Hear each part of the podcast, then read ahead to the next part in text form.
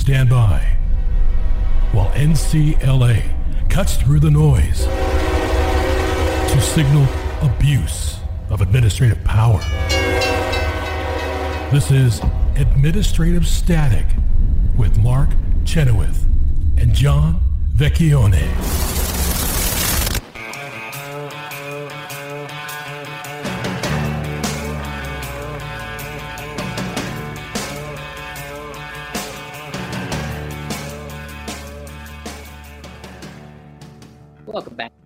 Static. Uh, I I would like to talk about. You'd a- like to hit your microphone. Exactly. but what I'd like to do is uh, talk about a uh, appeal that we unfortunately had to make in the 11th Circuit. Um, you, most of you who've uh, listened to this know that we had a trial against the Securities and Exchange Commission Very successful. Spartan Securities Group. Right. They had brought 14 counts against our clients.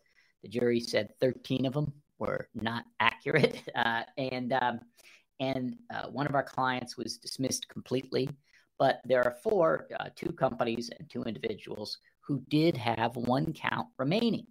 And this was a 10B count, which is that um, it's basically that something you said or did deceived an investor in some way.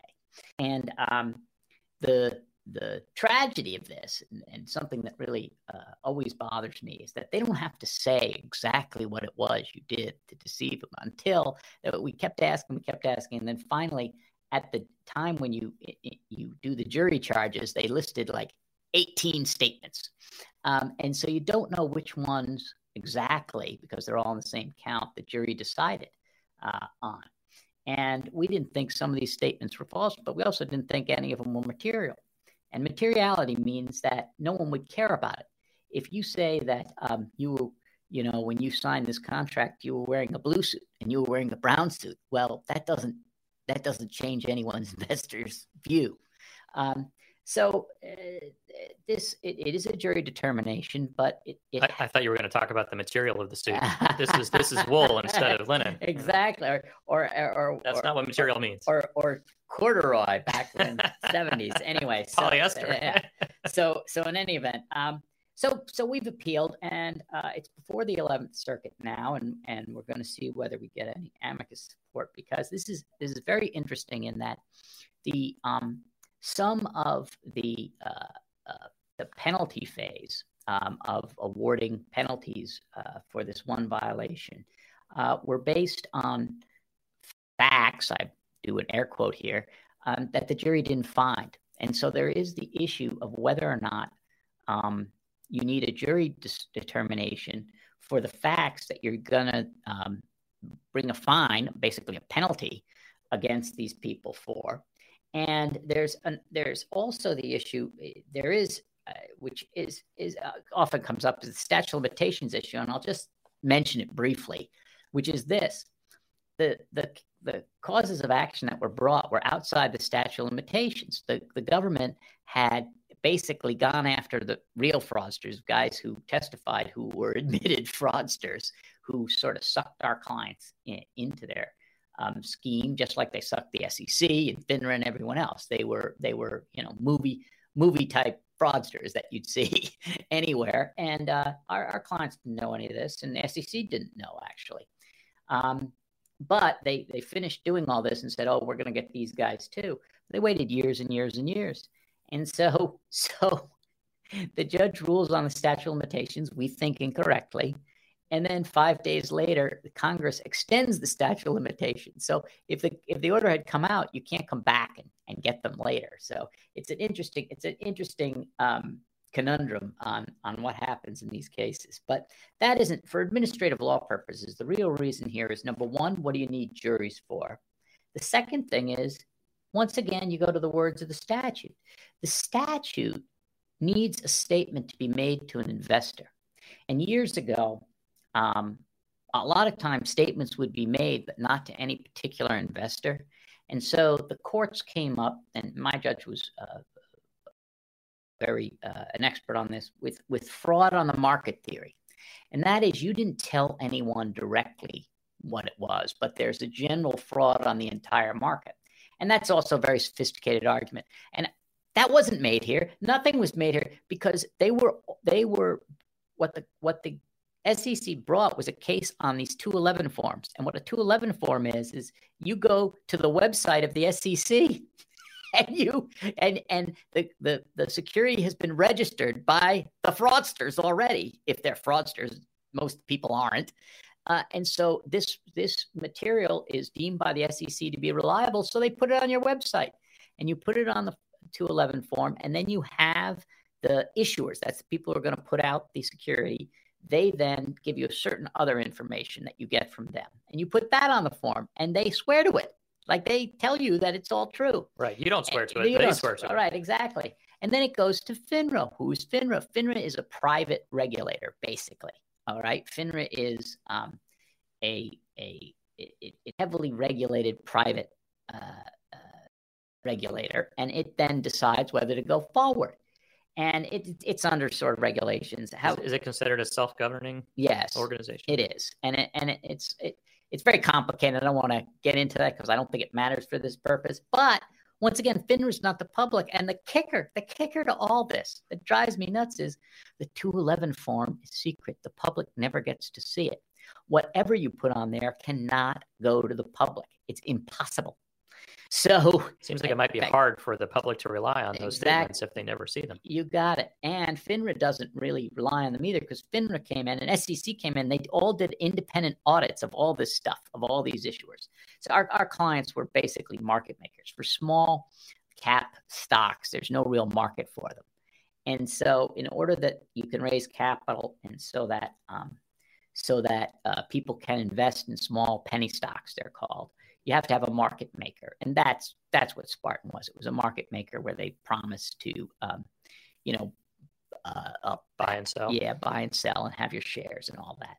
And and it's all that's all complicated. But what's not complicated is the statute says you have to deceive somebody because the uh, secu- to, in order to make um, capital available, they want securities markets to be reliable. And the securities markets, if they're reliable, people can invest. Makes perfect sense. Um, but the other thing they want to do um, is allow the market to function. And here, these actors were not trying to deceive anything about anybody. One of the real key points of all this is they didn't get anything if they lied on a 211. It didn't affect their fees. No, it didn't affect anything. Um, it, at most, even it would be diminished. They, they got the same amount they get for a true 211 for all these other coming. And there's no, I mean, there's just absolutely, and this I think is why the jury didn't find any scheme, conspiracy, nothing, because there was no reason for them to do that, and they didn't do it. So um, there's no, there's no, there would be no reason for this uh, supposed violation. Um, and so, what we would like uh, the 11th Circuit to do. And there's a lot of other things in there as well. Um, but I think the, the key ones are what do you need jury trials for? Because the Constitution says anytime there's a, um, a, a dispute, civil dispute over $20, you need to have a jury. So how can you not have a jury for fines going up to $150,000 and all the facts that have to be there? What juries are there to do is find fact. Um, so we think that is uh, going to be uh, looked at very sharply by the 11th Circuit. And the other issue is well, who's the public? How do you get statements to the public? And here we have zero, none. Um, and, and so you can't just have the SEC bring 14, and then this is this happens with prosecutors a lot. They overcharge, right? They hurl everything up there and hope that some of the spaghetti sticks to the wall. And I do think um, you know, I had I had the ragu ad in the last one. I just had spaghetti. I was like, maybe it's near lunch, but anyway. but but I but I think that I think that um, you can you can. You're making to, a meal of it. I'll put it that yeah, way. Kara Rollins wrote this. She's she is the lead on this case, and um, I do think that uh, the Eleventh Circuit's going to look at very uh, closely. And um, I think this issue of what's a statement to the public matters as well, and what's material you know, the SEC the other day, what I uh, I think it was in the McDonald's case, they have they have uh, brought some sort of action or, or, or said something negative. The the uh, there was a big uh, corporate officer of, of McDonald's, I think it was, who was having an affair, and he He left McDonald's, and then it was more affairs. And they're basically saying that McDonald's had to reveal exactly how many affairs, or else it's an SEC violation. And and I was like, oh, come on. They said it was generally what it was, the sexual harassment type thing. Billions and billions served. Exactly. That's exactly. Oh boy. So so um, anyway, uh, you know, I I just I'm like, well, wait a second it's not like they didn't say uh, first. So first, I had a question of whether that would even be material to some investors, but it might. Me too. It might. But I don't think that uh, whether it was one or three is is uh, is a material difference. Um, and so and and so, but that, that's the way we're going. And and just like the FTC we were discussing earlier, um, if the SEC gets to deem anything material, anything the SEC doesn't like suddenly becomes material. Well, that's not law. That is just once again administrative fiat. So I think that, that and I think the law is right is clear on this that material does have meaning. It has meaning that the uh, judicial that the judiciary has to um, has to determine. And in this case, uh, the, the statements that were supposedly made on the 211s, as I said, um, they're they're not material. In fact, there were a number of these issuers. And one of the things the SEC says is, well, you didn't say that this bad guy introduced you to these clients. Well, in one of the issuers, they said, oh, we didn't know he was a bad guy. He said, oh, this is the guy who introduced us. And FINRA just passed it through and the SEC passed it through. It made no difference. It made no difference. They didn't, they didn't, either they didn't know the Which guy was, suggests it wasn't material. It wasn't material. When this is almost like a scientific experiment. Here is the issuance without the information that this is the guy who introduced you to the company, and here's the issuance when you said exactly he introduced you to the company, and it, they operated exactly the same way. Well, material means obviously it's not. So we'll see what the letter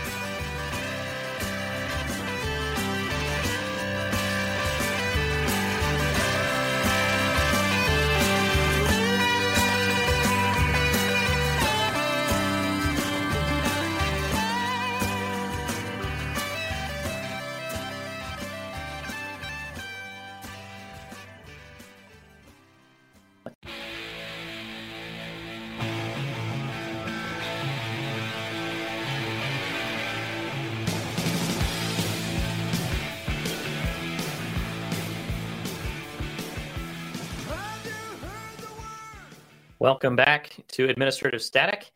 Uh, Mark Chenoweth here with John Vecchione. Wanted to, uh, to, update folks, John, on on one aspect, uh, and I can't remember. Did, did Janine talk about this uh, last week when we had her on the program? I don't I don't recall, but this this uh, this issue with the Twitter uh, files and with what's coming out about social media censorship, that it turns out that the FBI apparently was actually paying the social media companies to do some of the censorship. I, I don't believe we discussed it. Certainly not in depth. Yeah, and and I just I wanted to flag that for people because I think it's it's uh, first of all it's shocking to me, uh, and and I and I'm not sure that it's legal, and if it is legal in the sense that that the the compensation itself is is okay, uh, then it's still untoward in a in a few different ways.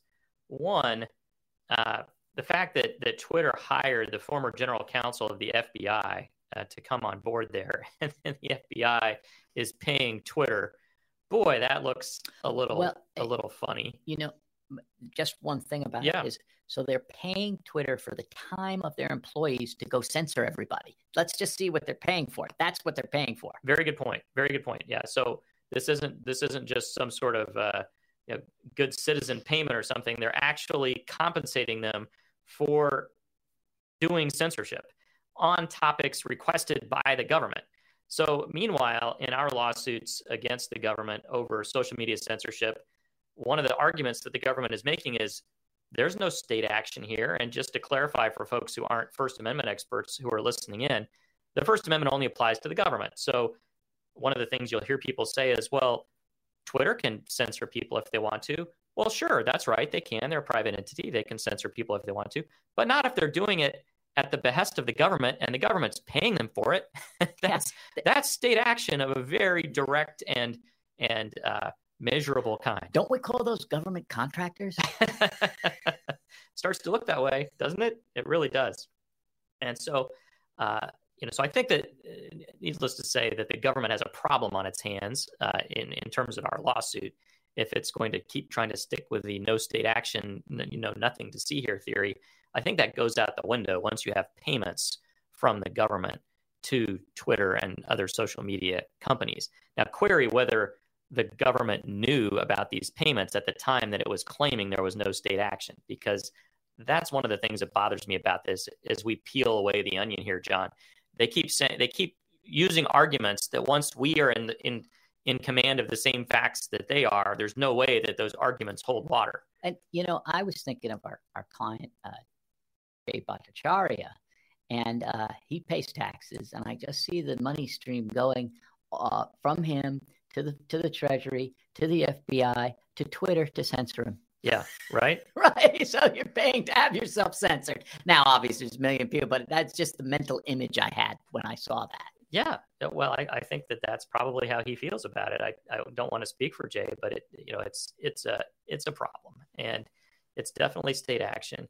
And and there's a couple other things about this that really bother me. First of all, it extends the reach of the surveillance state. I mean, if typically if the well, first of all, there are all sorts of laws about the CIA and other people not being able to do domestic spying. Even the FBI, they can't just go and spy on people if they want to. I mean, this is the kind of thing that J. Edgar Hoover used to do to Martin Luther King Jr. Since we're close to MLK uh, weekend here, I'll use that example. It's not lawful to do that just because the FBI wants to do it. That's why we have warrants. It's why we have warrants. It's why we have the Fourth Amendment that that uh, protects people uh, in their in their private papers from unreasonable searches and seizures. And if the FBI suspects that there's illegal conduct, then ordinarily the FBI would have to get a warrant to search for the material, or at least they'd have to serve a subpoena in connection with a grand jury investigation. And it appears that they did none of this, that they just enlisted Twitter and other social media companies uh, to do their bidding, to do the searching for them in violation of the Fourth Amendment, which again forbids uh, these sorts of unreasonable searches, uh, and and would would the Fourth Amendment would require probable cause in order to to get a search warrant. You'd have to show that to a judge. They don't just get to come up with this on their own. Again, none of that happened. They just enlisted the social media companies to to do the searching, which again extends the reach of the surveillance state. And they did an end run around the Fourth Amendment because they paid these social media companies to censor what they found. And this is just so, it's hard to think of a more deliberate violation of people's civil liberties uh, than than that, Vec. Uh, and, and, then, of course, I mean, I've been talking about the Fourth Amendment. Of course, this is a blatant First Amendment uh, violation. Uh, the government can't uh, quash a speech like this. It certainly can't uh, preemptively quash speech like that. I mean, the, the the idea that you can have someone taken off Twitter, which is what they did in some cases, I mean, that is absolutely uh, a prior restraint on speech, and there's no way about it. And there's no way that the if the government did that on its own, that that would be upheld under the First Amendment. You couldn't pass a law to do that. Couldn't pass a law to do. Congress couldn't pass a law to do that. So certainly the administrative state can't do that on their own. And guess what? They can't pay the social media companies to do their dirty work for them. That is also unlawful. Uh, so there's just so many aspects of this that that really grate. And I don't know, uh, John, you've been paying closer attention to this than I have. I don't know if there are aspects of this problem uh, that that particularly grate on you or that I haven't touched on. Yeah. So uh, I I think that what's amazing about this is it came out so late. Our our case has been filed in July, and this didn't come out I think last month, and it certainly wasn't produced by them. I think it came out in the Twitter file somewhere, and um, we we're now uh, coming to the end of our discovery period to finish up for the preliminary injunction, and the government has moved to dismiss, and we opposed it, and um, and we're, the, the case will go forward. But it, but again, they keep saying, well, these are private companies; they can do what they want. And some commentators, many of whom I uh, respect, say, hey, look, the, the federal government has free speech rights, which I agree with. But it, this is a totally different animal because you cannot you cannot say, oh, you have this platform. Now I'm going to pay your employees to pull the people I don't like what they're saying off your platform. And you'll do that, right? That's not free speech. That has be, that comes to the point of coercion. And as I always as I always say, the just sheer magnitude, not just the FBI, but CDC, um, eh, the, Surgeon General, DHS. the DHS, yeah. all of the contacts are absolutely incredible. And this didn't start here. The, the other thing is, I had thought that this was all just part of COVID and it was part of the COVID thing. The other thing that's come to light that I think really bears pointing out is that most of these portals and most of these government contacts began because of the census. They were worried that they weren't going to be able to count people during COVID. And so the census called these companies up and did sort of what you'd call a free speech thing. They didn't try to take people down. They said, how do we get the message out through these platforms that you should fill out your census forms because you'll get your, your representation, your benefits, all this sort of thing. And they did say, and this is the this is the snake in the garden. They said, and we want to diminish um, resistance to the census because there are people who are paranoid about the census and all this. So that's how it all started. People are paranoid about the government showing up at their house and uh, saying that I'm from the government and here to help you and then to count you. yeah. And so and, and, they have all but but you know it's in the Constitution. It's been around for 250 years. It's not like I will say this. The one thing about the census is it's not unconstitutional. no, it's not. No, it's so, not. And, and it happens every 10 years. Right. I'm going to go out on a limb. Yeah. And and so um but and, it's kind of fun if you look at these old census, yes. you know, things you can find out things about your grandparents right. or whatever and, and things you can find about the United States. I mean, it's a yeah. fascinating overtime document, but people are worried about it, and so the census looks to me like what they were trying to do is make sure they did their job and counted everyone. And I don't actually have information in hand that they did say, "Oh, take this down" or take it not, but they did create these portals to talk to the tech companies directly and what we see in the administrative law is even something that begins what what many people would say benign. At least some people would say what I just described is not benign, but some some would. Yeah. You wouldn't you wouldn't see this giant every day trying to silence people on Twitter just from this. I wouldn't think.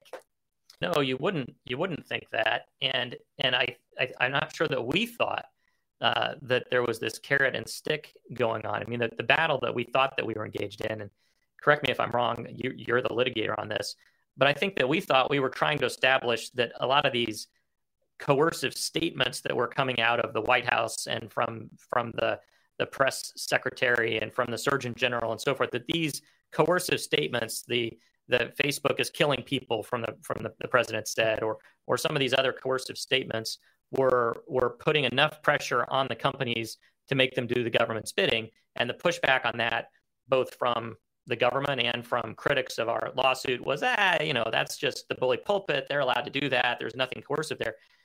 But there's it wasn't just the stick. There was the carrot too, John. They're paying them to censor people. There's no, not only are they paying them, but they're also intimidation. And one thing we have found in the case, I do think this is what it shows, because the later emails and contacts show, as you said, the FBI general counsel had gone over.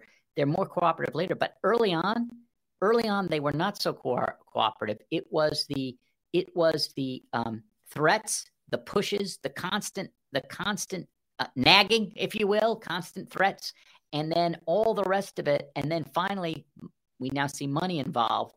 All Filthy lucre. Yes, all of that had changed the attitudes because the uh, tech companies, even they might like one political com- uh, branch and not another political uh, party, whatever it is, but uh, they weren't thrilled with doing this. No, I don't think they were thrilled with doing it. And the, there is a there is a federal statute that permits the government to pay social media companies for doing certain kinds of things. Like I think if, but it's supposed to be if they're responding to a warrant or if they're providing some things like that, then you compensate them. And I just wonder if there was an end run around that law here that they were paying money out of the FBI for something that that statute never authorized payment for, and that could be another problem that the FBI has as we get into this. Hadn't thought of that. Thanks for tuning in to the snack. We'll be back next week with another episode.